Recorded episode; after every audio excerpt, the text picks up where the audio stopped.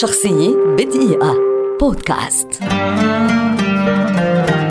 نورا جونز مغنية كاتبة أغاني وممثلة أمريكية ولدت عام 1979 وتعد واحدة من أشهر وأبرز وجوه الغناء على مستوى العالم خاصة في العقد الأول من الألفية الثالثة. نورا هي ابنة عازف الستار الهندي رافي شنكار والأخت غير الشقيقة لأنوشكا شنكار. بعد سنوات من عزف الموسيقى في شوارع وأندية الجاز برزت نورا جونز بشكل مفاجئ عام 2002 في عالم موسيقى الجاز والبلوز من خلال ألبومها الشهير الأول Come Away With Me الذي حقق خامس جوائز جرامي منها ألبوم العام وأفضل فنان جديد.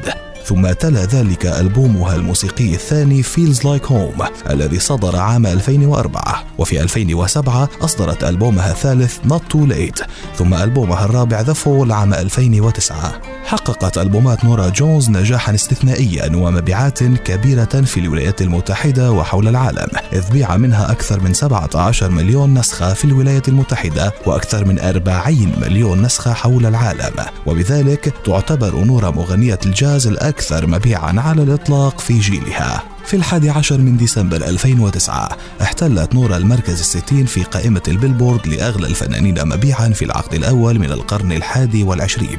وفي العام 2012 أصدرت ألبوما جديدا بعنوان Little Broken Hearts. كان لنورا جونز خلال مسيرتها أيضا إطلالات عدة بسيطة في عدد من الأفلام والمسلسلات كما ظهرت كإحدى الحكام في العام الخامس من جوائز الموسيقيين المستقلين وهي جوائز تمنح لتشجيع مسيرة الفنانين المستقلين.